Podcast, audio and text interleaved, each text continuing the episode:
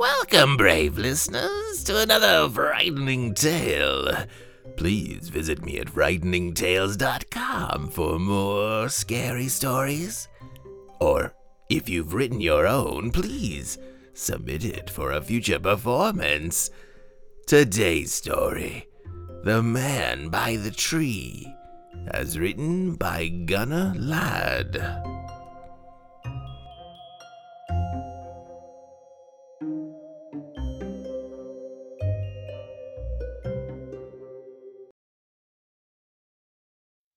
Four months ago, a leisurely walk through the local woods set my life on a new course. As an avid walker, I thought that I'd seen everything there was to see in this greenery. I had been coming to this place since I was born. My father frequented the woods, explaining that it was his way of calming his mind. Twenty two years later, I continue this habit of my father's. He has since been put into a retirement home, his mind fractured into its own world. I still try to remain close with him, despite myself and everyone from this world being absent from the new reality that his mind resides in. Walking these woods, it helps me feel connected to my father it was still something that we shared, even if those times were in the past. It was something that I had planned on doing with my own children. Throughout our times walking these woods, we took multiple paths. We saw each and every nook and cranny of this place that I adored, or so I thought. On that day, four months ago, I discovered an area of this green wonderland that I was shocked to notice that I had never seen before. This section of the woods seemed to have been airdropped in straight from the sky. It hadn't been here the last time I took this route. I could have sworn it. I had just walked the route three days ago. That wasn't enough time to landscape this whole new area with a a little hill and trees that I hadn't seen before. I probably would have noticed this new area regardless, but what grabbed my attention was the mumbling. I had gone out that night without my earbuds, wanting to just take in the sounds of the crickets, the birds, and the other critters going about their nightly routines. Off to my left, my ears picked up on an unfamiliar sound. The mumbling was a noise that wasn't native to this area, so I turned my head to it. I only noticed the new section of the woods in retrospect.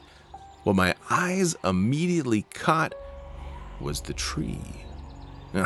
I'm no arborist, but I know that this type of tree wasn't one that was found in these woods. A dark, thick trunk twisted upwards, sitting shorter than the surrounding trees, but its presence felt towering nonetheless. Its limbs protruded outward like the mangled arms of some slim figure who had taken one too many steps towards the edge of a cliff.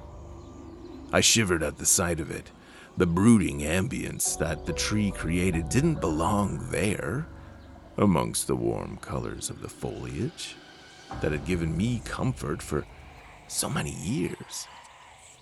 At the base of the twisting trunk knelt the source of the mumbling a man. The man wore a hoodie, joggers, and trainers, typical attire for a jogger it wouldn't have looked out of place if he hadn't been kneeling by the tree. Everyone stayed on the trails unless they had, well, to clean up after their dog. And with no dog to be seen, this stuck out like a sore thumb, even without the mumbling. The mumbling was incomprehensible at first, but his face gave me some context his slightly weathered face, clean shaven, was wearing a smile. His body shook a little with his smile, indicating laughter. I had no clue what could be so funny about a tree. Maybe he was on drugs.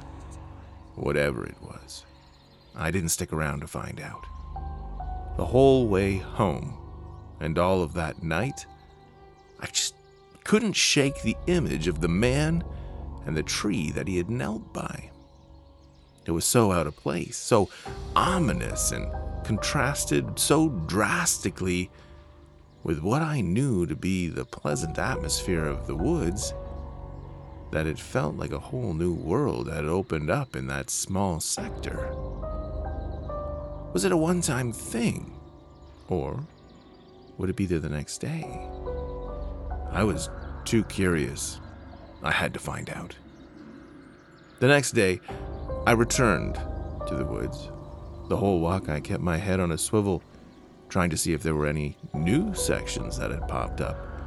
As far as I could tell, everything was as I had remembered it over the last 22 years the same trees, bushes, signs, paths, and everything else that he had grown to know. Except the tree and the man kneeling in front of it. The man by the tree was wearing the same attire as yesterday, but his face looked slightly different. Slight dips of wrinkles in his skin had appeared, seemingly overnight. His hair, both on his head and face, had grown longer as well.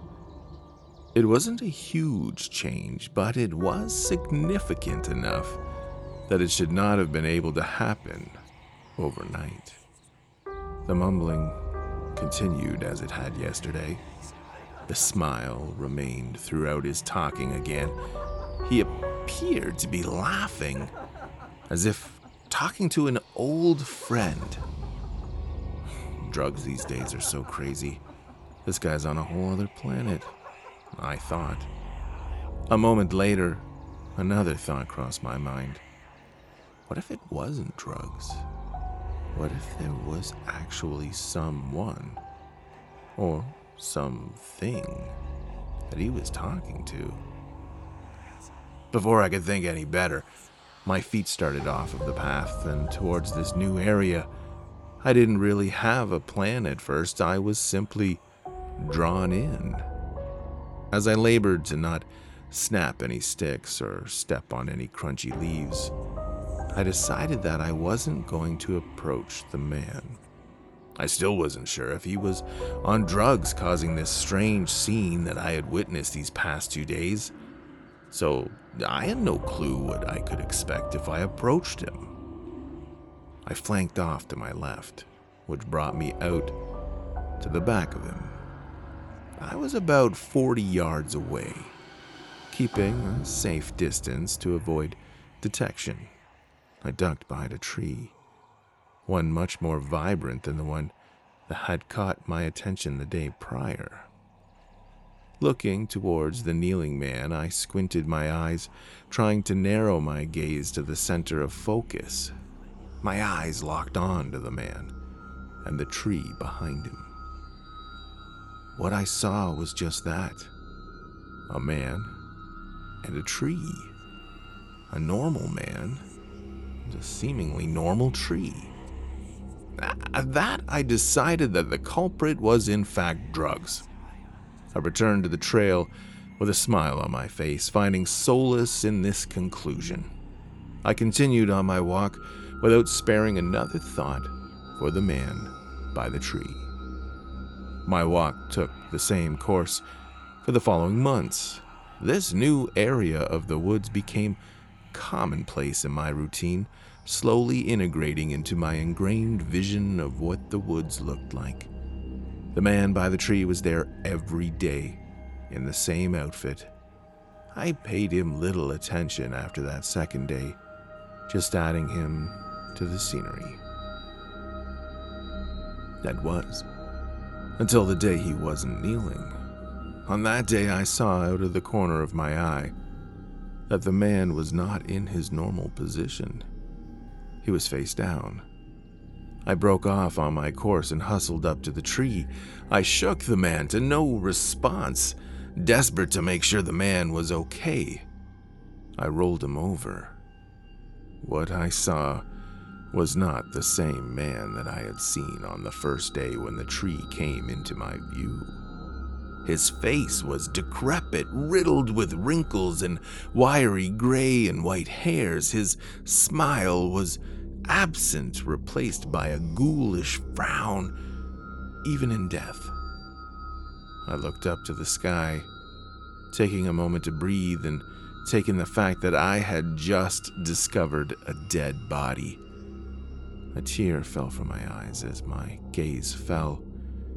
Before it could fall back on the man, my eyes leveled with the tree. At first, it seemed to just be the same as I had seen on that second day, from a distance. Something made me look closer and holding my stare on the tree. That was when I heard the whispers.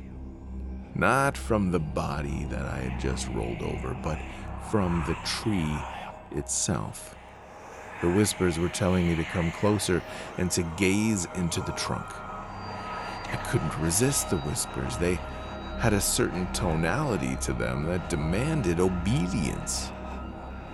The trunk started moving, the gray and dark brown colors morphing together in an ovular shape. What appeared to me wasn't a face, but a foreign shape, and my attention was drawn forcing me to my knees.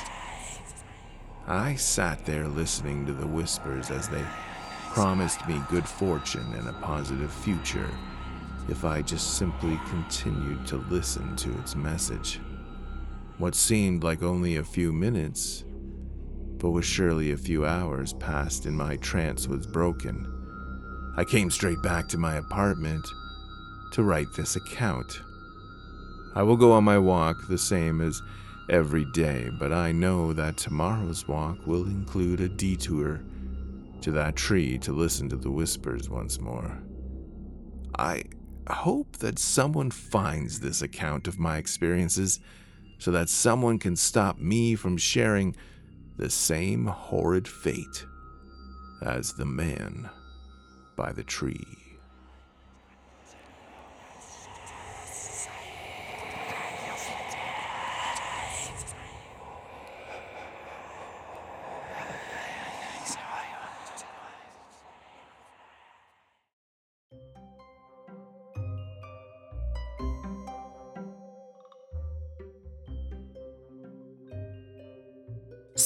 With us, brave listeners?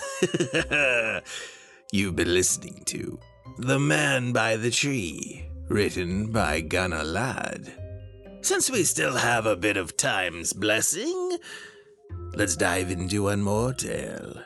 This one is called The White Woman, written by Frances Hogg Lockow.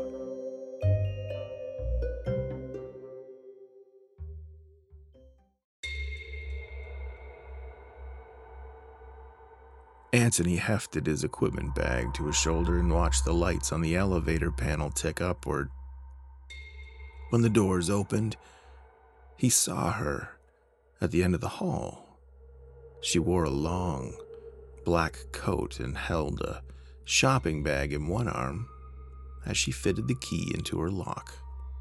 He was struck by two things her abundance of platinum white hair that fell past her slender hips, and the pure white Afghan hound that waited patiently at her side. He was pleased to see that the new tenant was a woman, and he wondered if she was single. He'd broken off with Ashley a month ago, after she'd become too demanding, always asking for favors. He was ready for a new romantic challenge, but he wasn't pleased about the dog. The pair of dachshund that had lived in apartment 606 had been an irritating, yappy nuisance. Antony entered his apartment, removed his winter coat, and put his heavy bags on the floor. He'd have a glass of wine before dealing with them. He'd walk into his kitchen to get the half bottle of Sauvignon Blanc from his glass faced wine cellar. He retrieved a goblet from the cupboard above the sink and glanced through the window across the spacious air shaft into the kitchen window of apartment 606. The white haired young woman was there, busy putting things away. It was the first time he'd seen her face, and he was pleased with it. Her skin was nearly as white as her hair, which fell from a center part. She had a pointed chin and almond shaped eyes. If he had been choosing a model for a fashion shoot, he probably would have rejected her. Her eyes were too small, her mouth too narrow, but there was something compelling about her. She was exotically beautiful. He could imagine using her in a commercial shoot, perhaps posing with her monstrously silky dog. Could he convince her to model for him? He smiled. Thank God, women are vain. He poured himself a glass and returned to the entryway where he began unpacking his bags. He stored his lights on the shelves, put his lenses into their individual cases, and carried his Canon SD Mark III to his work table. While most photographers use digital equipment now, for his fashion work at least, Antony preferred cellulose acetate for its spectral and tonal sensitivity. He'd shot 10 rolls of 35mm with one still left in the camera. He checked the readout. Two shots left. He considered just clicking off to the end of the roll, but thought about the white faced woman. He took the camera back into his kitchen window. She was still there, washing dishes. Antony rested his camera on the sill and waited for the best chance. Click, click. He took his camera and the rest of his bottle of wine into his darkroom, where he prepared his negatives. When they were hanging from the drying line, he filled the developing tanks and water baths. One by one, he placed the negatives in the enlarger, adjusted the filter and the focus, and set the timers for proper exposure. He'd spent several hours developing the shots and had finished the bottle of wine before he reached the final two photographs of his neighbor. In the first tank, a picture formed of the brick frame of the window containing the woman's bowed head, and in the second photo, her face was visible. Antony examined it with his loupe. It was hard to tell if she'd noticed him stealing her image. He hung the photographs to dry those pale eyes fascinated him. He was more intent than ever to find some way to photograph her. The next morning, he bustled out of his apartment with his camera and portfolio on his way to meet a prospective client. In the foyer, he nearly collided with the white woman as she entered through the revolving door with her great dog. Hello, he said, extending his hand. Apartment 601. I'm your neighbor, Antony Ferrier. She looked at him with the most amazing eyes, a blue so pale they were almost white. Mr. Ferrier, she said, without returning his gesture. Please, do not photograph me. Thank you. And she walked, nearly gliding across the floor, into the elevator with her hound. For the rest of the day, Antony could not get the image of her ice like eyes out of his head. They intoxicated him, mesmerized him. He knew that her unusual milk white face could sell a thousand products. He must find a way to convince her to be his model. He must find the key to seducing her. He'd hurried home after his appointment and went immediately into his darkroom. He pulled the last two photographs from their clips. Astonished, he sat on his stool. The last two sheets were completely blank. How could that have happened? Antony couldn't imagine any scenario where such a thing could even occur. If he'd failed to fix the images, per- perhaps, but he hadn't. The images were perfectly visible last night. He crumpled the sheets and threw them in the trash.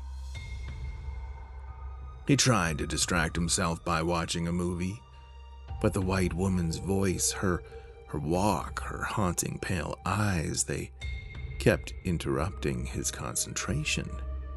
That evening, he spent an hour standing in the darkness in his kitchen, sipping wine and staring at her empty window, hoping to catch a glimpse of her.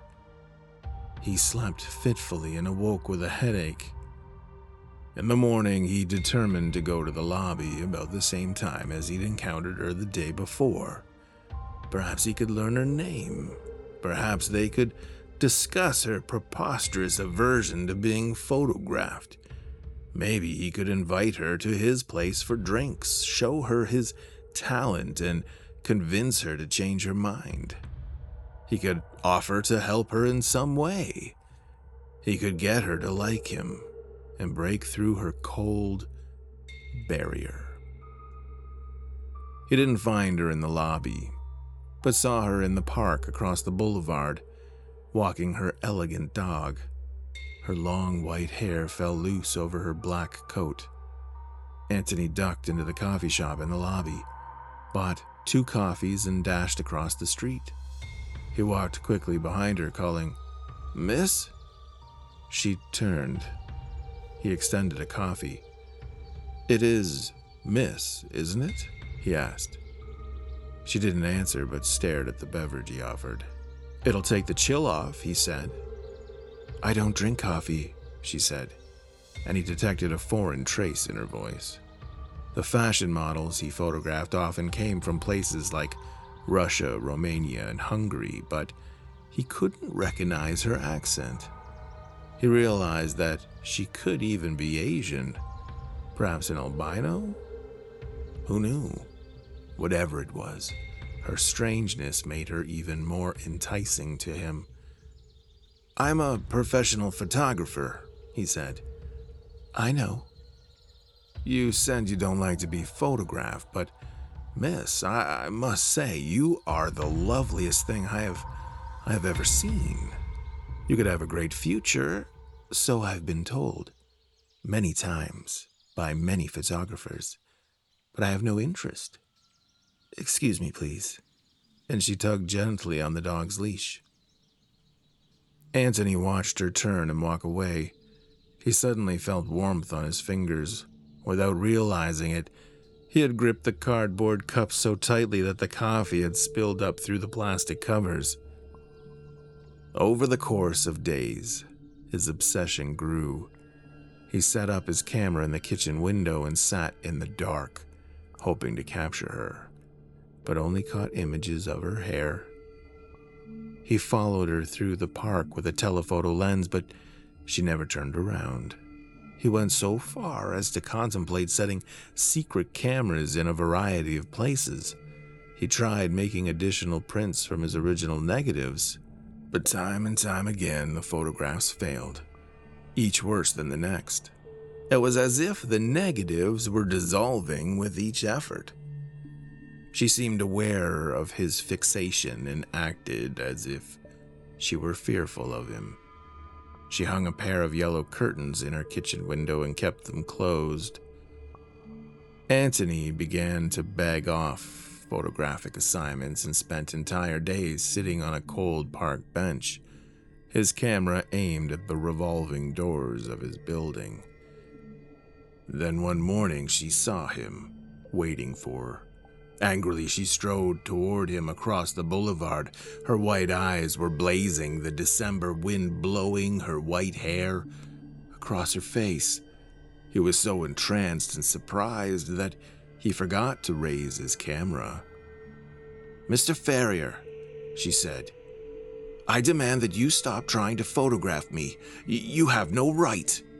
The ferocity in her voice unnerved him at first, but his frustration took over, and he responded angrily. I don't know what the law is where you come from, miss, but this is the United States, and I have a right to take photographs in public places. He raised his camera and click, click, stole her visage. She looked horrified, stared at his camera, and then turned and hurried back across the street and through the revolving doors of their apartment building. He paced around for a long time, muttering to himself, planning arguments in his head to make her see things his way, forgetting for the moment what he held in his camera. Then he raced across the street to his apartment. He went directly into his dark room, opened the camera, and put his fingers into the well to release the film roll. It was sticky with some substance. He turned on the lights and examined the camera. It was as if the film itself had melted into tar. The camera was destroyed. He threw it to the floor. He didn't know how she had done it, but somehow she was thwarting him. She was standing in the way of his artistic achievement. She was standing in the way of her own success. Together, they could make millions. She had the look, and he had the talent, for God's sakes. All she had to do was listen to him.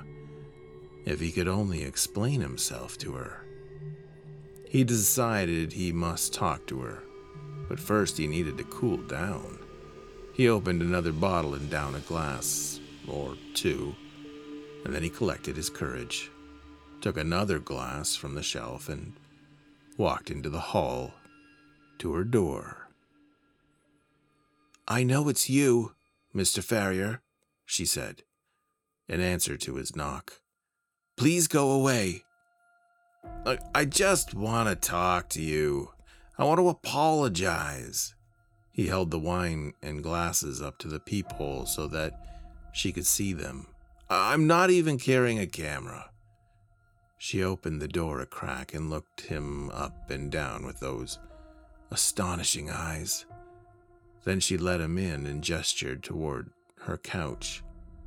Declining his offer of wine, she sat in the chair opposite him.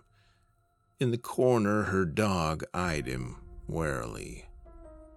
Antony filled his glass again while he tried to figure out how to bring up the situation of his ruined camera without sounding like an idiot. It was impossible that she could have disintegrated the film in his camera simply by Looking into the lens, how could she destroy negatives and prints in his darkroom by simply thinking about them? He suddenly felt foolish. I want to apologize for the way I've acted in the park, he said. She responded stiffly. I must say, Mr. Ferrier, I find your insistence dismaying and offensive. Where I come from, we respect a person's privacy. I didn't mean to upset you. I only meant to explain that in the United States, an expectation of privacy doesn't extend to public places. I have the right to photograph you whenever I want, whenever you are in the street or in the park. Her light eyes seemed to grow darker. But I want you to stop. He wanted more than ever to capture her new, angry eyes his excitement almost felt sexual. The wine made him feel cocky. He growled, You can't stop me. If you don't want your picture taken, you're going to have to start wearing a mask. He watched with amazement as her white eyes turned purple. Her cheeks began to move in a strange way. It was as if dozens of tiny fingers moved beneath her skin, searching for a way to escape. He wondered if he were hallucinating. But, Mr. Ferrier, she said in a voice deep and boggy, I am already already wearing a mask. And then she took it off.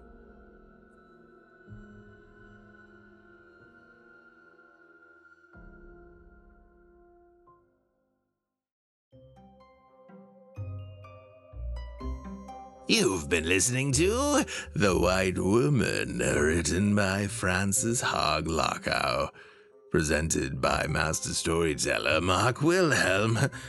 I hope you've enjoyed this frightening tale, and if you should find yourself in possession of a frightening tale of your own that you'd like to share, please submit it through frighteningtales.com for a future episode.